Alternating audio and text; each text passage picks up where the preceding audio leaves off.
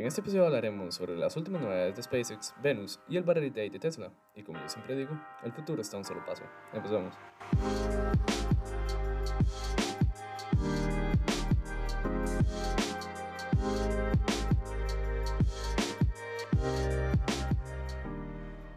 ¿Cómo están? Espero que bien. Soy Jorge y les traeré las noticias de las últimas dos semanas. Lo que ha pasado en SpaceX fue la prueba del Vacuum Raptor, el 4 de septiembre fue cuando SpaceX publicó que ya se tenía un prototipo listo para el Raptor Engine en el modelo de vacío. Primero, necesitamos saber que los motores de cohete tienen dos modelos, uno para el nivel del mar y otro para el vacío del espacio. No quisiera hablar tan técnico ya que el tema de cómo funciona un motor de cohete es muy amplio, pero en un futuro podría ser un episodio enfocado solo a eso. Retomando el tema, el motor de vacío tiene un parecido al motor del transbordador espacial, solo que un funcionamiento totalmente diferente. El 24 de septiembre se hizo una prueba de fuego de duración completa para este motor. Si bien no se ha dicho cuánta presión logró alcanzar, pero se sabe perfectamente que SpaceX está tomando en serio el camino a colonizar Marte, y sus logros recientes son los que más hablan.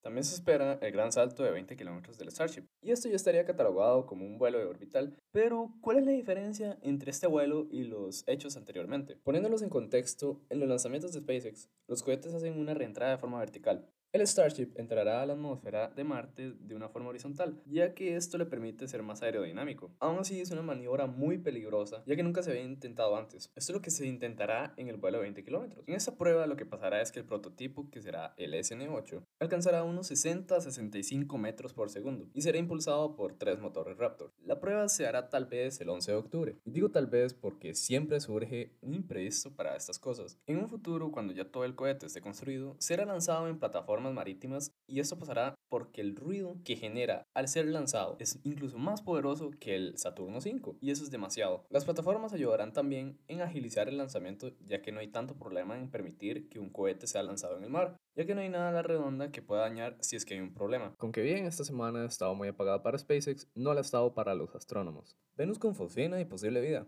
Si viven debajo de una piedra y no se han dado cuenta, hace unos días salió una noticia de vida en Venus, y no fue que apuntamos un telescopio a Venus y ahí encontramos los altos niveles de fosfina. En enero de 2017, el telescopio James Clerk Maxwell, en Hawái, apuntó hacia Venus durante cinco mañanas para encontrar un gas muy simple, la fosfina. Pero, ¿qué significa exactamente esto? Primero debemos de saber que este es un compuesto químico. La fosfina es un gas sin cloro y tóxico con olor a ajo o pescado en descomposición, bastante asqueroso si me lo preguntan. También es extremadamente inflamable y explosiva. Puede encenderse espontáneamente en contacto con el aire.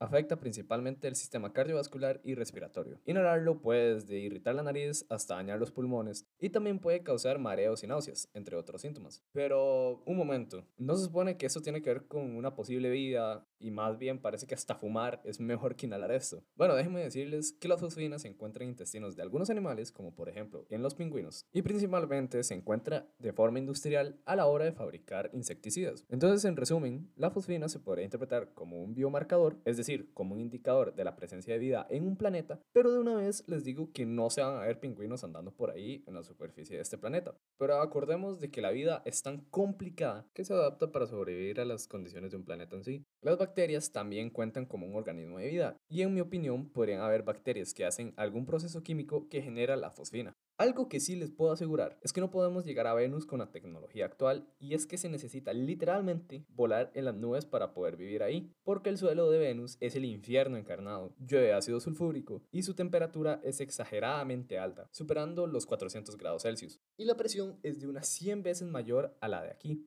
En cambio, en sus nubes, a unos 50 kilómetros de la superficie, cambia todo totalmente. La temperatura es de unos 30 grados y la presión es casi idéntica a la de nuestro planeta. Pero como he dicho antes, se necesita volar, ya que si aquí no llegamos a construir un edificio ni de un kilómetro, menos podríamos construir unos de 50 kilómetros en un ambiente extremo. Esta noticia podría ayudar a mapear las diferentes cantidades de fosfina en Venus, pero por el momento, Marte sigue siendo un mejor candidato para establecer una base antes que cualquier otro planeta en este sistema solar. Lo más interesante que pasó en Tesla las últimas dos semanas fue el Battery Day, si no saben qué es eso, es una presentación que Tesla realiza todos los años para presentar los nuevos proyectos que tienen en mente. El Battery Day fue el pasado 22 de septiembre para representar las nuevas novedades que tiene Tesla en un futuro como ha hecho ya años pasados, incluso con SpaceX, que por cierto su presentación anual será este mes de octubre. Este Battery Day fueron presentadas muchas cosas en las cuales se desarrollarían durante los próximos 10 años, o sea, hasta 2030. Primero, empecemos con lo más esperado entre la comunidad de Tesla. Las nuevas baterías que presentaron eran las llamadas Tubeless Battery, que en español se traduciría a batería sin lengüeta. ¿Qué quiere decir esto? Veamos. La batería está compuesta de un anodo, un catodo y un separador. El anodo es la parte positiva, el catodo es la negativa y el separador es un elemento aislante que se interpone entre estas dos para evitar que éstas tengan el más leve contacto, que si se llegan a tocar ocasionaría un mal funcionamiento de la batería. Sabiendo esto, las baterías actuales de litio tienen como un conector de estilo lámina-pestaña, que hace que ésta se transmita la energía de las celdas, que son las baterías, a las pestañas que permiten transmitir la energía a fuentes externas. Pero este tiene un problema, y es la cantidad de calor que genera, ya que el electrón, al tener que viajar una gran distancia a nivel atómico, genera mucho calor y se debe invertir en mecanismos de seguridad para que no explote o no se caliente mucho. Ustedes mismos pueden ver este efecto en sus teléfonos al usarlos por un largo periodo de tiempo. Con el nuevo diseño que presentó Tesla en el Battery Day se pretende eliminar este problema, además de darle más beneficios.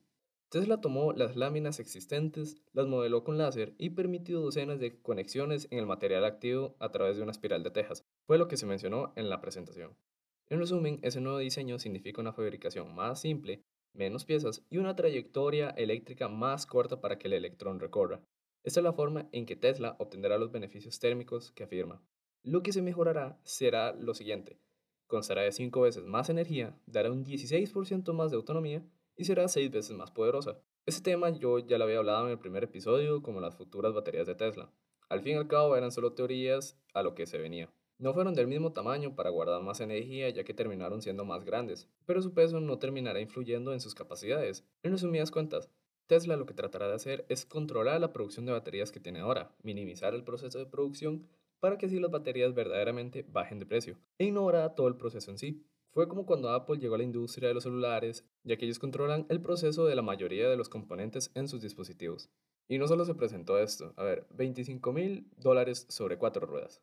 En el evento también se reveló que Tesla se unirá a la gama media de los autos. Este será el supuesto Model C del primer episodio, pero aunque su nombre puede no ser el especulado, su precio sí ha sido confirmado, y la verdad yo me alegro por esto, ya que hay muchas personas que les encantaría tener un Tesla, pero sus precios no son muy accesibles. Con este modelo se esperaría romper ese problema. Por el momento es lo único que se sabe de este auto, ya que la empresa no quiso dar más detalles. Y no solo se anunció este modelo, sino que hay una nueva versión del Model S, sería mejor que Lucid al cual se le había visto superar la mejor versión de este. La parte mala, su precio, de unos 134.500 dólares. Y aunque parezca caro, el Lucid más rápido costaría alrededor de 169.000 dólares, después de que la empresa confirmara los precios y modelos. Parece que esta década será grande para Tesla. Pequeñas noticias que me encontré por internet. Los precios de la PlayStation 5 han salido a la luz luego de tanto tiempo. Rondarán los 399 a 499 dólares. Para los que juegan Among Us, oficialmente la segunda entrega se canceló y en cambio se harán más actualizaciones en el juego actual. Salió la iOS 14 y ya se puede personalizar el iPhone con el diseño que más les guste. Acaba de salir el proyecto de Microsoft xCloud, que permitirá jugar juegos de Xbox en diferentes plataformas, incluso en el celular. Esto sería todo por hoy. Espero que les haya gustado y espero verlos en el próximo episodio. Adiós.